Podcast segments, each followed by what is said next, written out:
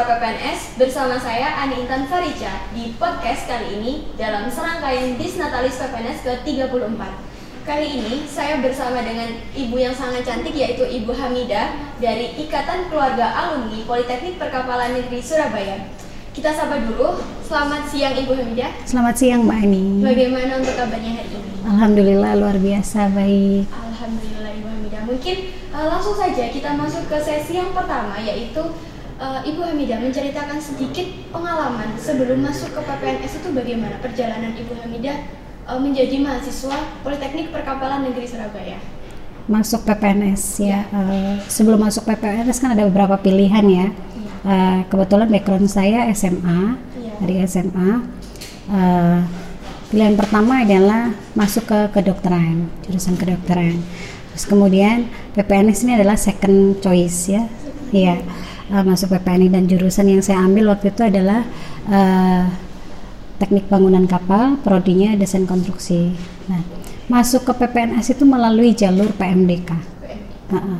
Jadi melalui jalur rapot. Iya. Iya, seperti itu. Oke, Uh, berdasarkan cerita Ibu Hamidah ya, pasti teman-teman pasti wah aku dulu juga second choice, triple choice ataupun ke 100 choice masuk PPNS ya. Tapi jangan uh, berkecil hati dulu. Kita akan mengetahui seluk beluk dari Ibu Hamidah di PPNS sampai sekarang beliau menjadi direktur utama ataupun owner dari galangan kapal fiber PT Duta Samudra Shipyard gitu. Untuk masuk ke PPNS ini dulu jalur PMDK, lalu cerita di dalam eh, kehidupan sehari-hari ibu menjadi mahasiswa Politeknik Perkapalan saat kuliah offline dahulu bagaimana ibu? Uh, Alhamdulillah ya banyak sekali ya. Bukan suatu hal yang mudah bagi seorang kaum hawa masuk di lingkungan teknik, apalagi tekniknya perkapalan. Jangankan kita disuruh praktek ya, praktek di situ kan banyak praktek las, kemudian praktek mikir, kemudian praktek gerinda, bikin ulir dan lain sebagainya.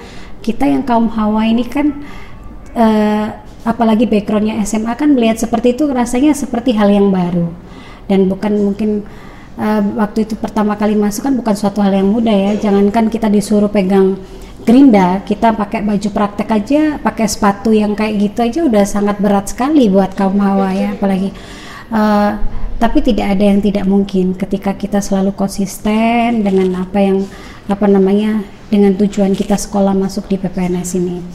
Nah, ibarat kata memang di Politeknik Perkapalan Negeri Surabaya pada zaman saya dulu itu kaum hawanya masih sedikit, nggak seperti sekarang mungkin ya.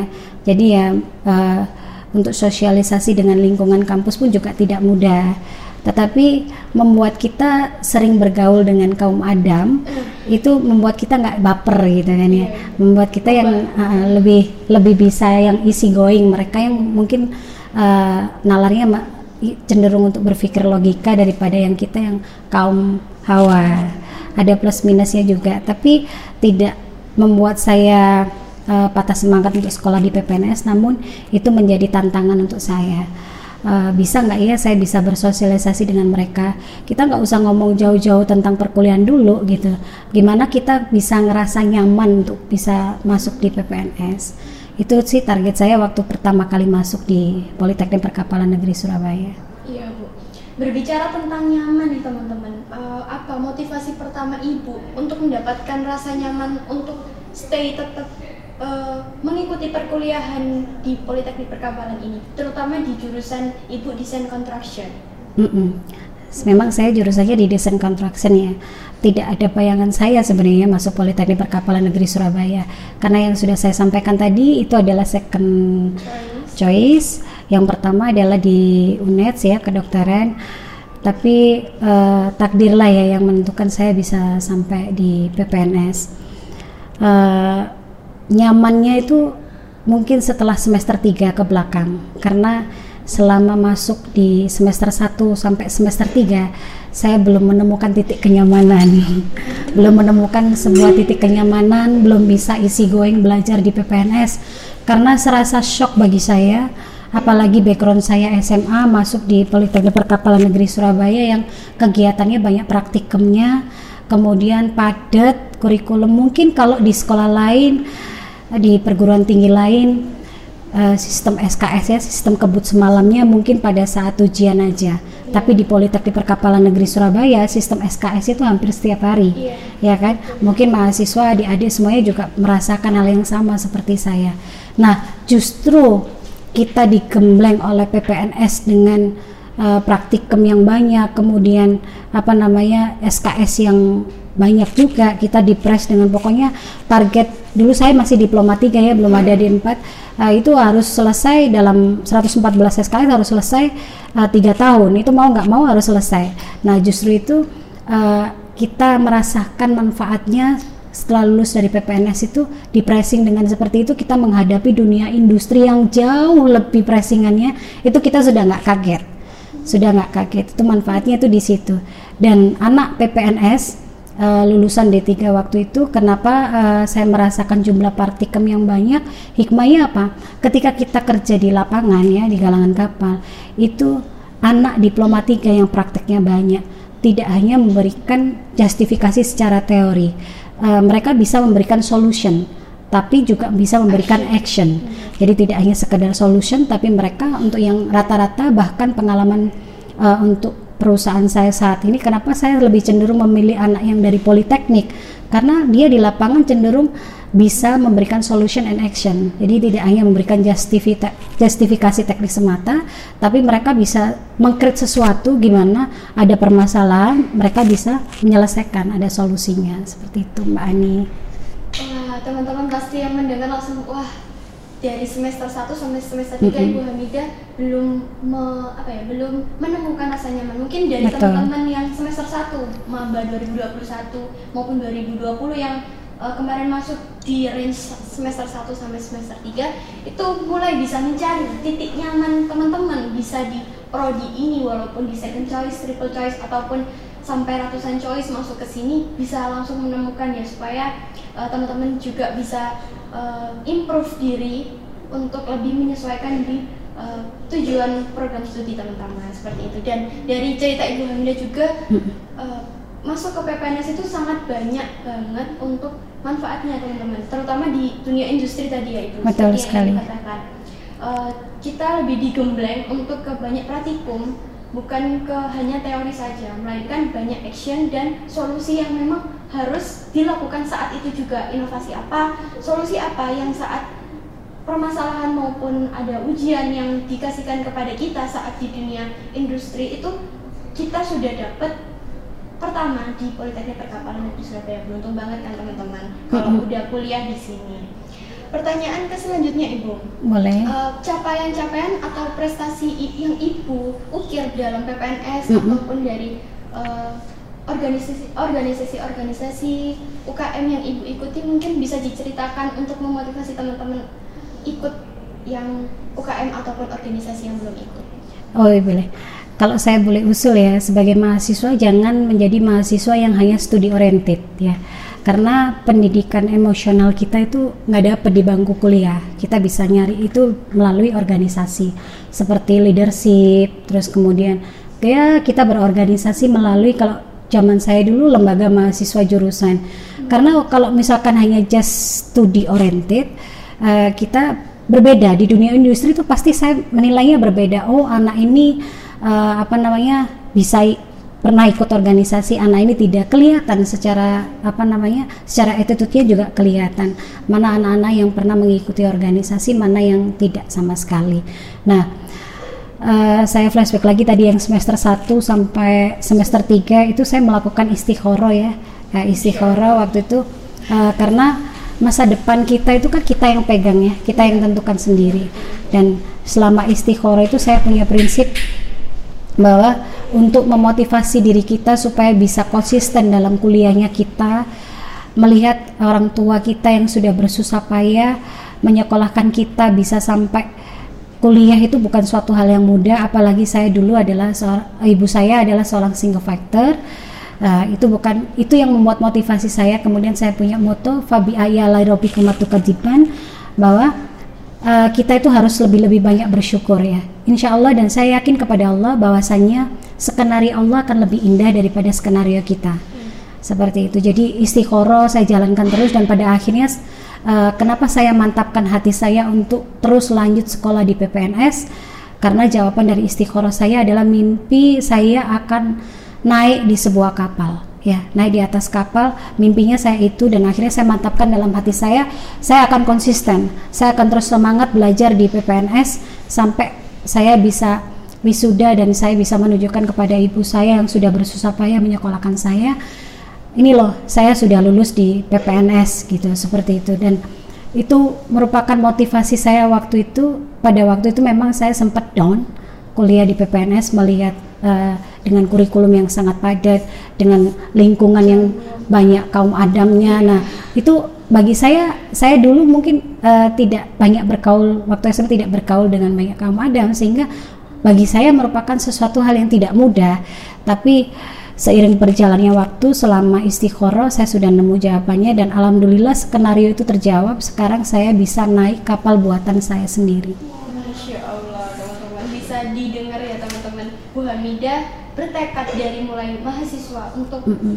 bisa naik kapal dan alhamdulillah sekarang bisa menciptakan kapalnya sendiri sekaligus menakodai atau menaiki kapalnya sendiri teman-teman dan Bu juga tadi sudah menjawab uh, mm -mm. aktif di organisasi LMJ mungkin yeah. sekarang uh, sebutannya himpunan mahasiswa ya teman-teman jadi Bu juga uh, tadi juga bercerita di BEM juga pernah ya Ibu ya pernah di BEM di LMJ mungkin teman-teman juga bisa yang belum ikut organisasi ataupun UKM bisa langsung ikut seperti LMD, bisa BEM, UKM dan lain-lain sebagainya. Pokoknya dari kita itu uh, berlatih untuk soft skill itu bisa mengikuti organisasi-organisasi di PPNS sangat banyak teman-teman. Mm -hmm. Iya ibu. Uh, ke pertanyaan selanjutnya mungkin capaian-capaiannya ibu uh, untuk menuju ke OJT atau on the job training mm -hmm. setelah semester 1 sampai 3 sampai 5 itu cerita-cerita menjelang OJT ataupun waktu OJT bisa diceritakan diulas sedikit itu. Iya, sangat bisa sekali pengalaman saya waktu uh, setelah dari semester 3 tadi ya, motivasi sudah mantap, keyakinan sudah kuat, terus akhirnya saya berlanjut, ya Allah ini memang mungkin sudah jalan saya, terus saya harus konsisten di sini mau tidak mau saya harus meninggalkan apa yang sudah-sudah walaupun saya harus mengempas semua cita-cita mengenai masalah yang menjadi dokter dan lain sebagainya. Uh, segala perjuangan saya waktu SMA dulu pengen cita-cita masuk dokter ternyata uh, harus itu kita harus berusaha untuk ikhlas mengikhlaskan semuanya. Nah saya mulai dari semester 3 itu tidak pernah saya dalam arti uh, tidak pernah masuk kuliah maksudnya selalu absensi terus. Kalau waktu semester 1 sampai semester 3 kadang saya ini mata kuliah apa ya? gitu. Kadang-kadang suka yang aduh kok nggak ini ya? gitu. Kadang-kadang suka udahlah di istilahnya saya nggak nggak masuk. Saya sering uh, saya nggak masuknya bukan bukan bukan ke hal yang negatif bukan tapi saya larinya ke bengkel kayu ya. Ke bengkel kayu di situ ada pengerjaan kapal kayu waktu itu. Nah saya tidak ikut mata kuliah beberapa lah ya prodi lain. Terus habis itu saya ke sana belajar mengenai kapal gitu. Waktu itu yang dibangun adalah kapal kayu. Dan waktu itu prosesnya adalah masih proses laminasi kayu ya menggunakan wood laminate itu. Nah jadi saya belajar di situ mereka pada lihat loh kamu anak semester berapa? Kok sepertinya bukan the tim saktim ya? gitu. Tapi pada akhirnya mereka bisa welcome sama saya. Saya di kelas muka gitu. Saya tuh nggak seneng kuliah ini gitu. Tapi iya saya tuh pengen yang di sini. Lo kamu nggak kuliah? Enggak saya tuh pengen belajar uh, gimana sih di kapal itu? Nah kebetulan memang justru saya dengan teman sekelas itu kurang akrab. Tapi dengan kakak-kakak kelas saya memang lebih akrab ya karena saya sering belusuan mereka praktek apa? Ya udah saya nimbrung lihat mengamati oh kapal itu begini. Nah waktu itu kan masalah kalau OJT itu kan ditentukan dari PPNS ya. Kebetulan saya uh, diterimanya OJT itu di PT PAL waktu itu di PPC Planning Production Control. Uh, apa namanya? Di situ saya magang selama enam bulan, bulan. Uh, uh, OJT selama enam bulan uh, tapi tidak menutup kemungkinan uh, kalau saat ini justru peluangnya untuk mahasiswa itu lebih banyak ya. Karena diberikan kebebasan menentukan sesuai passionnya uh, dari program pendidikan skenario pendidikan simulasi pendidikan yang sudah diolah sehingga sekarang bagaimana cara uh, merubah metode dari pembelajaran ke apa istilahnya dari teaching ke learning ya kan? Uh, yang mereka apalagi adik-adik mahasiswa sekarang kan kaum kaumnya milenial ya nggak seperti kita yang dulu. Mungkin sedikit perbedaan aja dalam pembelajaran. Dan PPNS yang sekarang itu lebih lebih perkembangannya lebih banyak tidak seperti yang dulu. Justru uh, sebagai mahasiswa itu harusnya bisa memanfaatkan semaksimal mungkin ya. Karena kesempatan kesuksesan itu bukan sebuah kebetulan semuanya butuh sebuah perjuangan semuanya pasti butuh sebuah konsistensi. OJT juga harus dimanfaatkan dengan sebaik-baiknya. Dan memang kebetulan waktu itu saya di PT PAL. Saya di PT PAL uh, di divisi kapal perang. Waktu itu hanya uh, mungkin uh, kalau di uh, program kuliah itu nggak nyambung maksudnya dalam arti waktu itu kita kan desain lines plan harusnya kan saya di program di ini ya mungkin yang dirancang bangunnya nah pada waktu itu saya mengukur uh, apa namanya perhitungan jendela, terus perhitungan upah kerja juga saya pernah ngitung, upah kerja untuk harian lepas di PT PAL. Iya. Dan alhamdulillah saya perlu sampaikan kepada adik-adik semuanya uh, dalam arti kuliah di PPNS itu banyak sekali kemudahan ya. Tidak hanya sekarang ini, tapi dari dulu itu saya diberikan kemudahan. Itulah skenario Allah yang sangat indah. Saya baru bisa merasakan itu uh, tahapan keindahan itu ya Allah iya sekarang baru ngeh ya Allah dulu loh saya kuliah tuh nggak pernah bayar iya. nggak iya. pernah bayar beasiswa beasiswa beasiswa dulu di PPNS itu ada TPSDP ada Astra terus macem lah ya gitu banyak sekali bahkan pada saat tugas akhir pun saya mendapatkan beasiswa. Nah uh, apa namanya sampai selesai. Ibarat kata saya bayar sekolah di PPNS itu cuma semester satu doang. Yang lainnya beasiswa asalkan pada waktu itu kalau kita mau dapat beasiswa prestasi PPA itu IPK tidak boleh kurang dari 3,2 jadi harus lebih 3,2 dan alhamdulillah uh, IPK saya selalu lebih dari 3,2 waktu itu. Iya untuk membantu meringankan beban orang tua. Iya betul. Iya. Dengar dari cerita Ibu Hamidah ya teman-teman. Dari semester 3 ke semester 5 OJT di PT PAL mm -hmm. udah diberitahu juga dengan Ibu Amida uh, beliau memasuki ruang di PT PAL itu di tadi production planning production, control. iya di PPC iya jadi nggak nggak terlalu nggak apa ya nggak terlalu signifikan kita maunya di DC nanti harus linear kita menghitung konstruksi melainkan kita juga nanti bakalan belajar baru lagi ilmu tentang -hmm. PPC perhitungan dan lain sebagainya yang sebagai penunjang yang ada di PT PAL tersebut gitu teman-teman juga mm-hmm. uh, sangat memotivasi ya teman-teman jadi dibangkitkan lagi rasa motivasinya belajarnya dari semester 1 sampai menjelang OJT itu bakal besok bakal terpakai teman-teman kita belum tahu waktu terpakainya itu di di detik atau menit mana aja cuman kita harus selalu uh, sepenuh hati untuk belajar di BPNS ini Oke Ibu, pertanyaan ke selanjutnya. Boleh. Setelah OJT, setelah mau masuki uh, on the job training di magang di PT PAL, setelah itu pasti Ibu bermasa ke TA atau tugas akhir. Mungkin bisa diceritakan Ibu. TA waktu itu Ibu berkelompok, lalu uh, hmm. TA-nya seperti apa dengan teman-teman? Bisa diceritakan secara uh, sedikit saja Ibu. Boleh. Uh, tugas akhir kan saya tadi udah sampaikan ya uh, apa namanya saya mendapatkan beasiswa tugas akhir waktu itu penelitian uh, tugas akhir memang dilaksanakan waktu itu berkelompok memang pada waktu tahun 2006 ya 2006 itu tugas akhirnya saya. Uh, kenapa dilakukan berkelompok? Karena uh, di situ ada praktek jadi kita nggak bisa sendiri. Jadi ada perhitungan. Kalau nggak salah, kalau masih ingat judulnya tinjauan teknis dan ekonomis pada lambung kapal fiberglass dengan metode stick and glue. Wah, masih nah, hafal ya? Masih hafal. Nah, apa namanya kurang lebihnya seperti itu. Kenapa saya bilang uh, ya alhamdulillah takdir ya takdir semua dari Allah. Qadarullah saya linier dengan uh, jurusan. jurusan gitu dan balik lagi tadi skenario Allah itu lebih indah kenapa kok saya dulu waktu TA melakukan penelitian juga kapal fiber gitu loh. Yeah. Ternyata juntrungnya next adalah kita selalu menggeluti di dunia fiberglass. Ya, sedikit cerita mengenai masalah TA kurang lebihnya seperti itu Mbak Ani. Jadi bisa uh, jadi referensi ya teman-teman. Nanti teman-teman juga bisa lihat di link-link masing-masing prodi untuk tahu judul-judul uh, TA tugas mm -hmm. akhir dari uh, kalau dari himpunan DC bisa lihat di linknya dan himpunan-himpunan yang lain pasti punya database untuk link-link judul-judul TA yang bisa teman-teman preferensikan mulai dari semester 1 mungkin ya.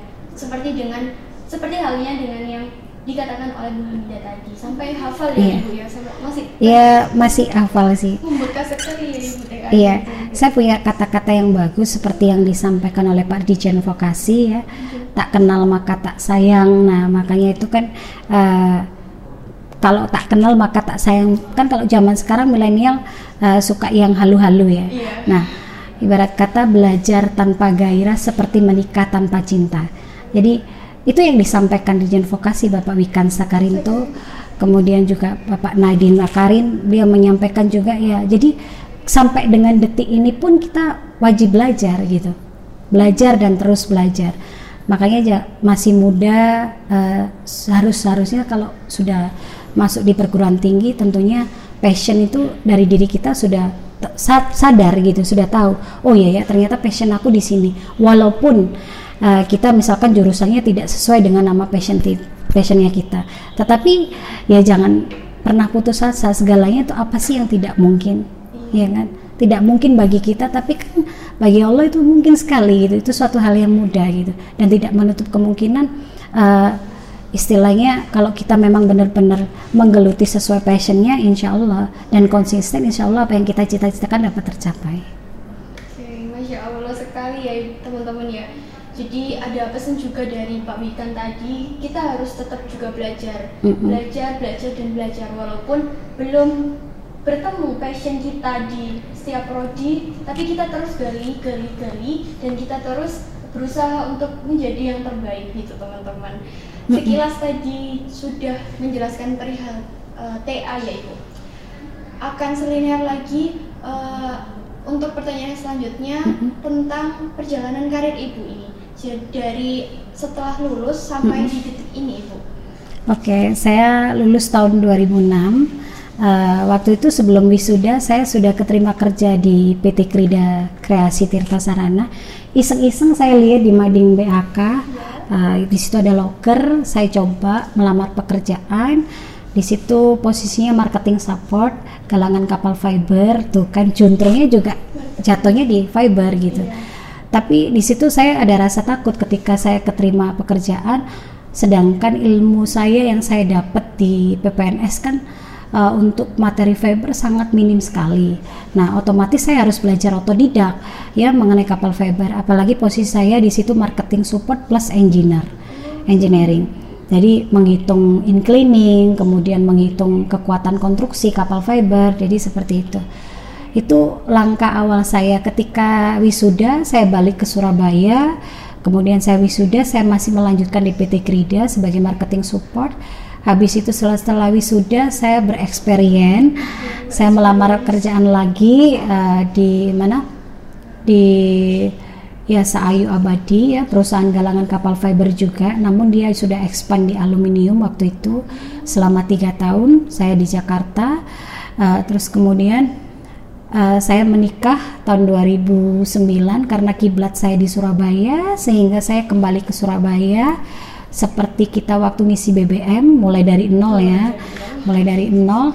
Jadi uh, waktu itu uh, jabatan saya di Jakarta sudah uh, asisten manajer ya sebagai asisten manajer dan jabatan terakhir sudah menjadi asisten direktur di PT Asa Ayu Abadi. Terus kemudian uh, saya kembali ke Surabaya itu kan mulai dari nol lagi. Uh, saya menjabat sebagai asisten manajer produksi di galangan kapal fiber juga di PT Samudra Indoraya Perkasa.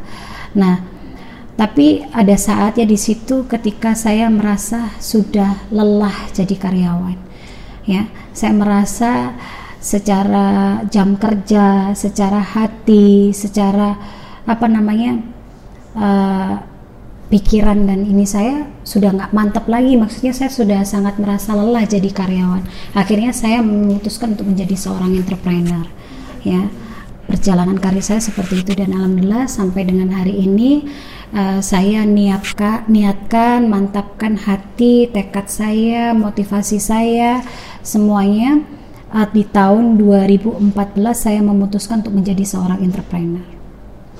Itu sepanjang uh, perjalanan karir saya Mbak. Selama mulai dari lulus tahun 2006 sampai dengan 2014 dan 2014 sampai dengan saya sampai dengan saat ini saya menjadi uh, pengusaha galangan kapal fiber. Perusahaan saya uh, Duta Samudra Shipyard dan Samudra Sinar Abadi Shipyard.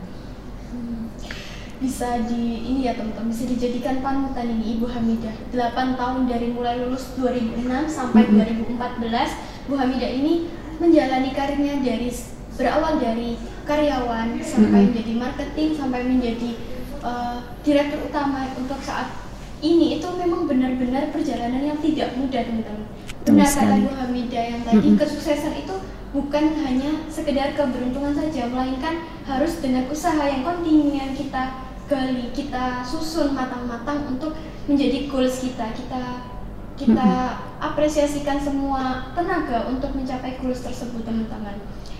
Uh, untuk setelah dari menjadi direktur utama ini uh, goals ibu ke depannya mungkin ada pendidikan lanjut atau bagaimana ibu untuk menyelesaikan studi ibu yang setelah uh, dari D3 DC yang dulu berkuliah di Politeknik Perkapalan Negeri Surabaya itu.